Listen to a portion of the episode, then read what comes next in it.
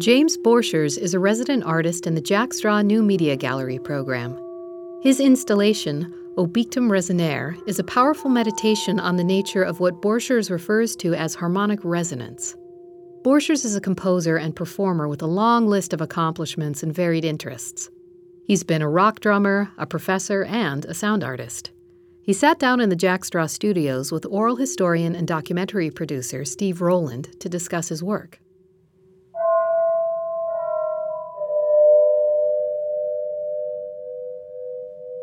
When I walked into the room, mm-hmm. I was visually arrested because it's stunning looking. So, what I would like you to do is to describe visually what it is that we we see when we walk into that room.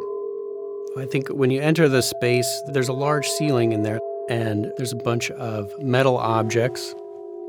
Um, some of them are instruments, some of them are kind of abstract, what I think of abstract objects or found sounds like tanks and um, other kind of random pieces of metal. And there's a arrangement of those objects in a way that I think moves from what I would consider abstract objects to more musical sounds. So just the fundamental idea that you have sort of uh, metallic sounds, um, something that's not recognizable as an instrument, moving to sort of bells and traditional classical kinds of instruments um, as you look across the space. And then there's a, a great deal of light focused on the objects. So you have the white wall behind all these hanging objects. And I think of the way the there's multiple reflections or shadows of the objects behind uh, the hanging objects, and I think of that as a kind of visual metaphor for resonance. So what I think sonically is happening in the piece, this idea that there's sort of unfolding of resonance through these various objects is partly at play visually, so that what we see behind the hanging objects is a kind of visual resonance, the idea of light and shadow. Also, I was really interested in manipulating the height of the space. So I want the person to feel enveloped by the objects and the sound so that we can hear the trajectory of sound move above a person, around uh, a person, and throughout the space. And there's three systems that are running. So some of there's two fixed playback systems that can be manipulated a little bit by the viewer, the playback of those systems, and then um, there's one computerized system that's controlling the sound. There's these four large tanks. Those are kind of like the big. And when you say tanks, tell us what those tanks that's are. Like a four or five foot oxygen tank. Um, that I, I got a few of those off Craigslist, and then I had a metal worker cut them so that they would resonate. Um, Did you know how good they were going to sound? I th- I thought they would probably sound cool, but um, part of this is a lot of experimentation, and you know, I wanted some objects that I thought were really big, and as you said, kind of arresting in the space, like at least some objects that would have a kind of you know symbolism or sort of anchor the piece visually in the space. So I was just searching for all kinds of objects, and then I came across a guy who modifies scuba tanks into gongs, and he had a sound file that I heard online. So, and I was like, "Oh, that sounds pretty cool. Maybe I'll maybe maybe I can find a bigger tank than that." and I found this uh, orange one that's in the center. You know, I thought was the most striking one that I found, and I got I got that one and modified it into a, a big bell, and I thought and I still actually didn't, I wasn't aware if it would sound great because the, those tanks actually weigh like a couple hundred pounds. I think so. I didn't even have a means to sort of elevate it until I got into space, really. You know, I could kind of bend it off the ground hit it. And I thought it would probably sound pretty good if it was hanging. And then I ended up getting a few more tanks. And the two that are on the sort of far corner, east side of the room, is, is one that's just cut in half. So I I had one really big one that I just cut in half and I grinded it down. And eh, I mean, also, you know, I have a lot of experience as a percussionist, and so I, I know how big pieces of metal that resonate sound. So I have, a, you know, I have a sense mm-hmm. that that's it probably would sound good, but. Well, but what are the different ways that you're getting sounds out of them? I mean, one of them, there's a mallet next to it, and you get the wonderful chance to hit it. Mm-hmm and it sounds incredible. Well, first, I, I mean, I'm also kind of thinking of this sort of ritualistic quality of the experience as somebody walks in there. So this is sort of a, well, you know, like in various cultures in Buddhist tradition, there's this, you know, when you go to the graveyard, you know, there's often a big gong as before you enter that you often hit to kind of awaken the spirits and get you sort of mentally in a state of kind of reverence to enter that space. And I think there's other you know sort of references to that that you that the action of this giant hanging thing with a with a mallet next to it gives you the kind of sense of ritualistic act or a certain reverence for that space, I guess. So that's that's what I was hoping would happen. Doesn't mm-hmm. always happen when everybody mm-hmm. goes in there. yeah, and then there's a series of processes that happen with that gong. So that has sensors that are attached to it, and when you strike it, there are speakers in the other tanks and there's four other speakers that are spread sort of from low to high in a kind of diagonal trajectory from the floor to the ceiling and, and in a sort of spiral shape from the point where that tank with the mallet is. And so the sound is sort of dispersed through those speakers and it's selected from different possibilities. And all of those are manipulating sounds from primarily that large tank and then some of the other tanks and, and metal objects in the room. So at some spots in the piece, the piece is 27 minutes. So there's a sort of 27 minute, you know, things that could occur over 27 minutes. And then it cycles every every 27 minutes. So there's a big chunk of it where it's very subtle. You hit that gong and then it sort of disperses other sounds throughout the space that are from the spectrum of that gong or that tank. But the, the way that the sounds emanate Mm-hmm. In other words, there's different ways that you can make a sound. One of them is by hitting the thing with a gong. Uh-huh. The other one is a, there's a speaker, but the speakers are inside the tanks. Right. So how does that work? Where and where? What's triggering those? That's they're triggered by the from sound? when you when you hit that tank. That's triggering some of the sounds. Right. So you're hearing that the parts of the spectrum of that tank sort of dispersed in different ways from just hitting it. So you're hearing the resonance of that tank, but then also parts of the spectrum of that tank. So the what we say like the envelope of the sound is changed every time you hit it. So it doesn't have the same outcome each time you hit it.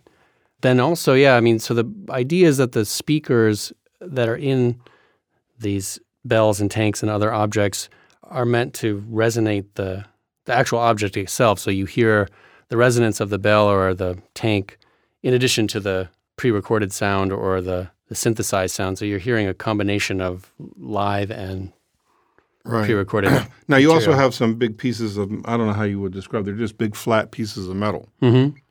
Now, w- what's the sonic aspect of those? Are they picking up sound from the other things? Yeah, I mean, I'm I'm thinking of the whole the piece as a whole has its own kind of resonance, and if there's things that are loud in the space, the you know the just the vibrations of everything in the room will sort of ring to some extent. So those those large pieces of metal are also sort of reflecting some of the sound and resonating a little bit. And you know, viewers can also kind of hit the those other pieces of metal um, or the other tanks as they move around the space.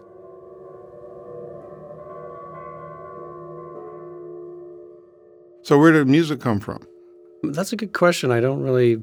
Uh, none of my family is really musical necessarily. Um, my mom played drums in the high school band. She's certainly sympathetic to music and you know like encourages us to pursue music. And my grandmother played piano and organ, and she was kind of they were my grandparents were really religious, so they had she had an organ and a player piano and that kind of stuff in her house. Most of the music she played was religious music. I, for some reason, they were really inter- interested in polka, so mm-hmm. they, they listened to a lot of polka music. I remember that and she would play hymns from the you know yeah church hymnal you know on the organ in her house. Polka is interesting because it can include a lot of improvisation, uh-huh. and it can also get quite intense and wild. Yeah, I mean, well, they had a lot of polka, you know, the reels for the player piano. Right. That's what they liked to listen to. I guess in the evening they'd put on a, a nice polka. And oh. did uh, they dance to it? Not that I know of. Yeah, may, maybe or in the younger days or you said something about uh, nobody in your family was particularly musical. Mm-hmm. Do you now, and you're a professor of music now, Uh-huh. so you work with a lot of students. Yeah.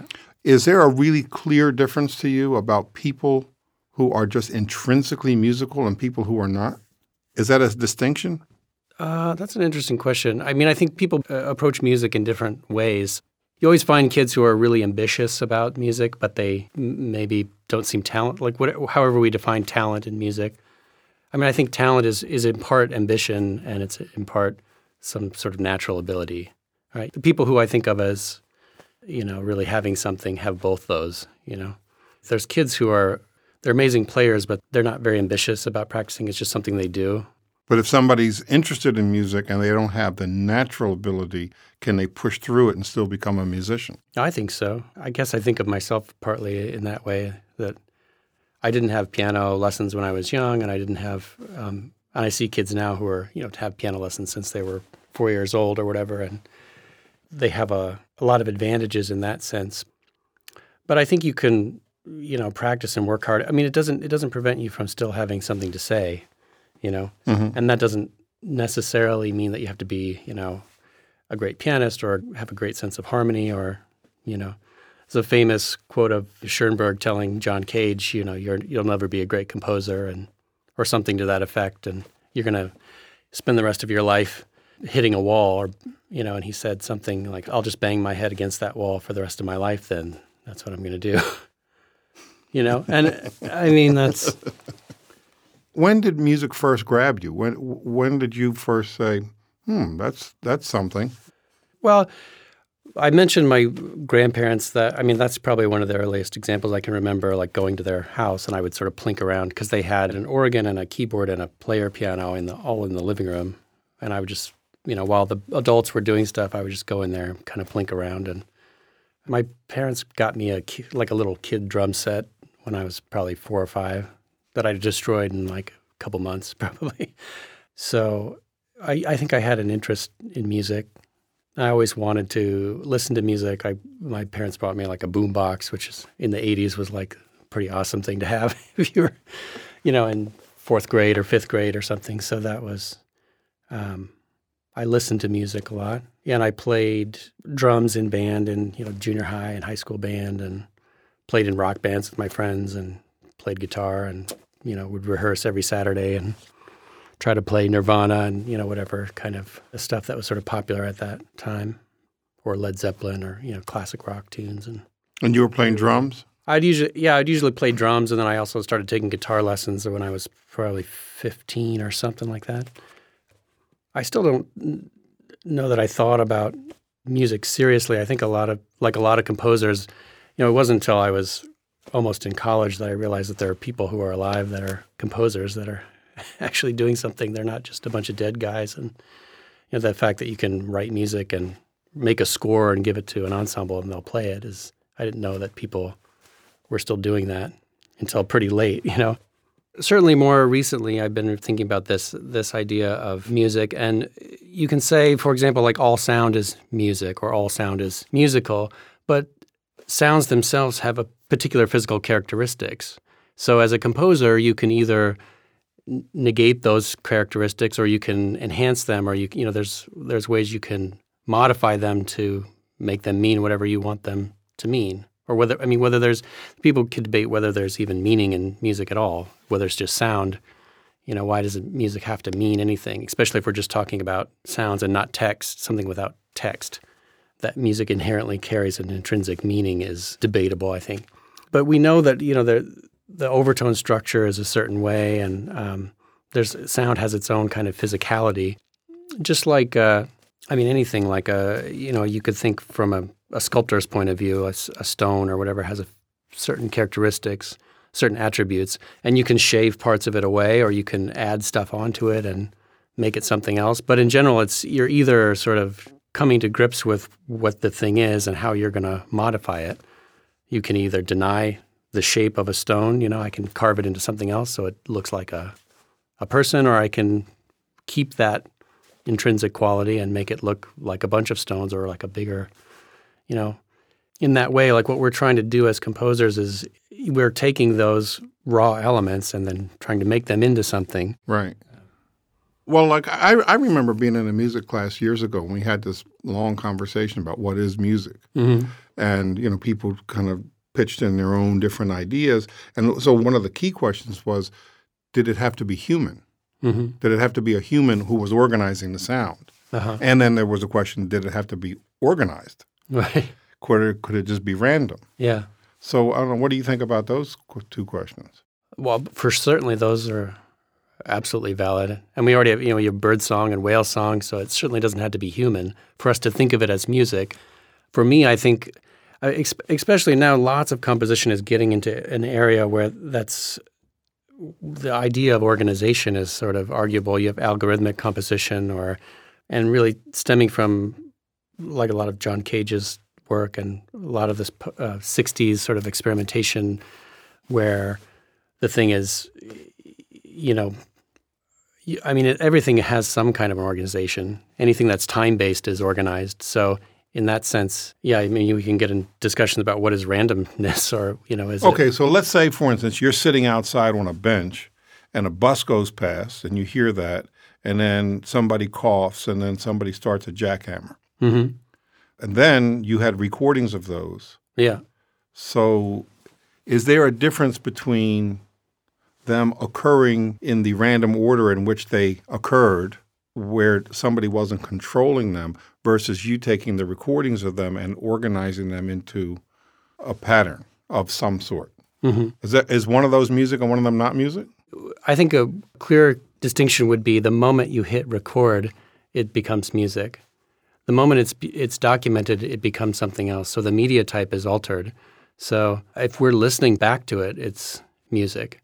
And the you know a, a composer or an electroacoustic musician or sound artist, the moment they have that recording and they start listening to it, they're going to think of what's the loudness of the bus that's passing, what's the loudness of the jackhammer, what's the rhythm of the jackhammer in contrast to the you know the the bus passing you know is there uh, a silence in between? How does that silence affect the overall structure of the two like loudest elements? And you sort of start to th- structure it in your mind compositionally and this is a great point. So then you can either start to shave away from that and make it into something that i think is you know it might have a sort of musicality to it already. So i might leave it alone. I might not touch it you know or i might try to bend it and change it in a way that makes then you start that's i feel like the more i start changing things then i start asking myself why why did i change it in that way? And what's the usefulness of changing it to make it is it somehow more meaningful because i've changed that kind of structure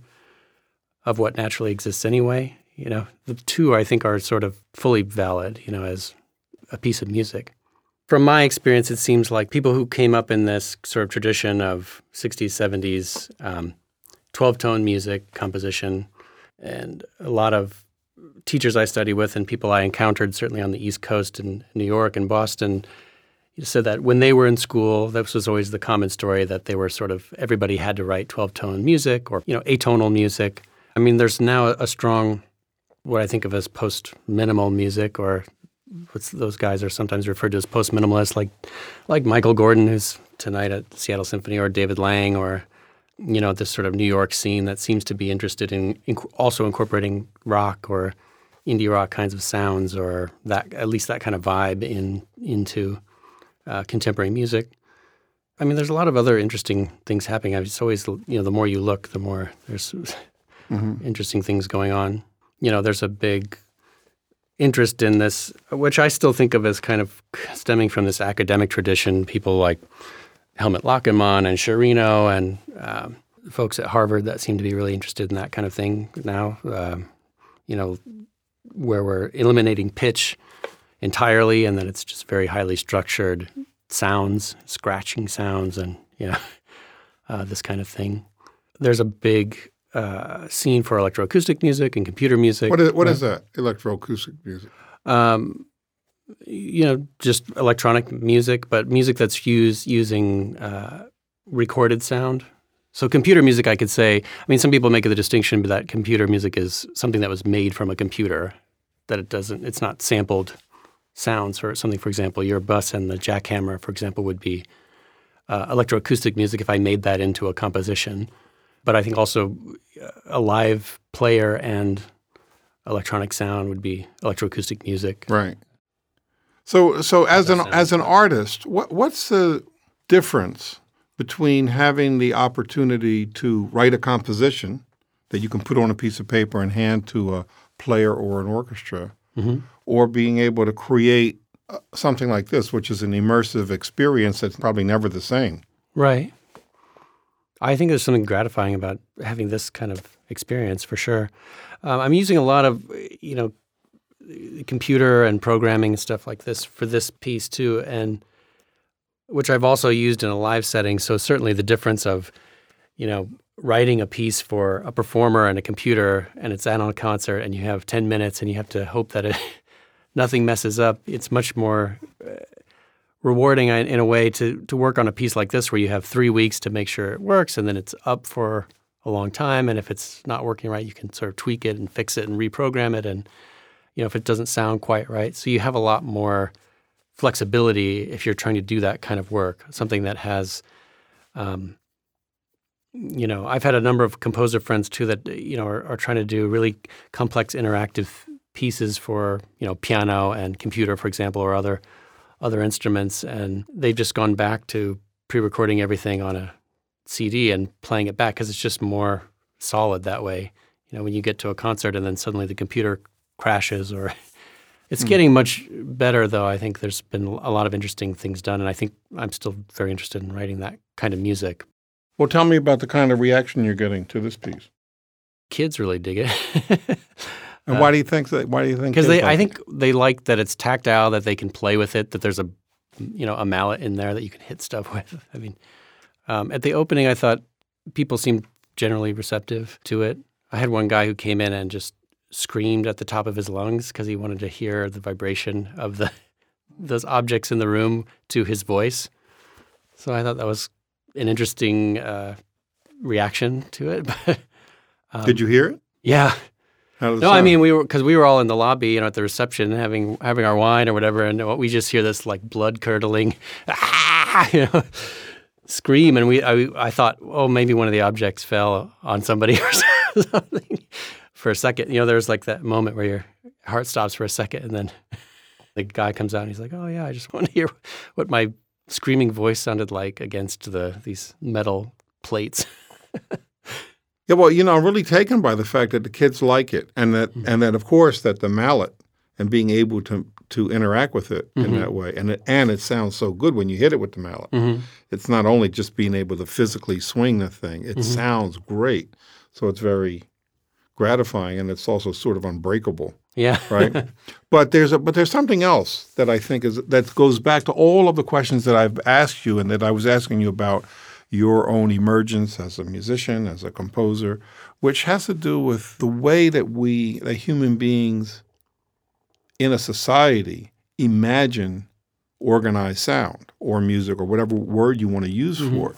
So, in other words, like a kid who grew up and, you know, their grandparents played polka music and played church music has a fairly limited palette yeah. or a fairly limited spectrum of things, right? Mm-hmm. But a kid today who's listening to stuff on iTunes and on TV and this and that, and then he gets an opportunity to walk in here and bang on that gong and then hear the way that you've organized the sound, which is eclectic, different, and still beautiful, mm-hmm.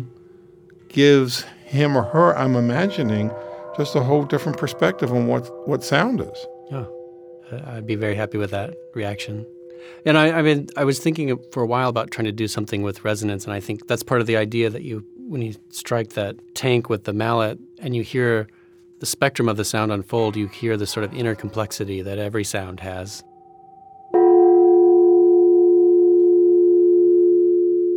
James Borchers' installation, Obictum Resonare, was created through the Jack Straw New Media Gallery Residency Program. Podcast interviewer is Steve Rowland. Produced by Steve Rowland, Daniel Gunther, and Levi Fuller. Jack Straw Executive Director is Joan Rabinowitz. The Jack Straw Artist Residency programs are made possible with support from the Seattle Office of Arts and Culture, 4Culture King County Lodging Tax Fund, Washington State Arts Commission, National Endowment for the Arts, Arts Fund, and individual contributors.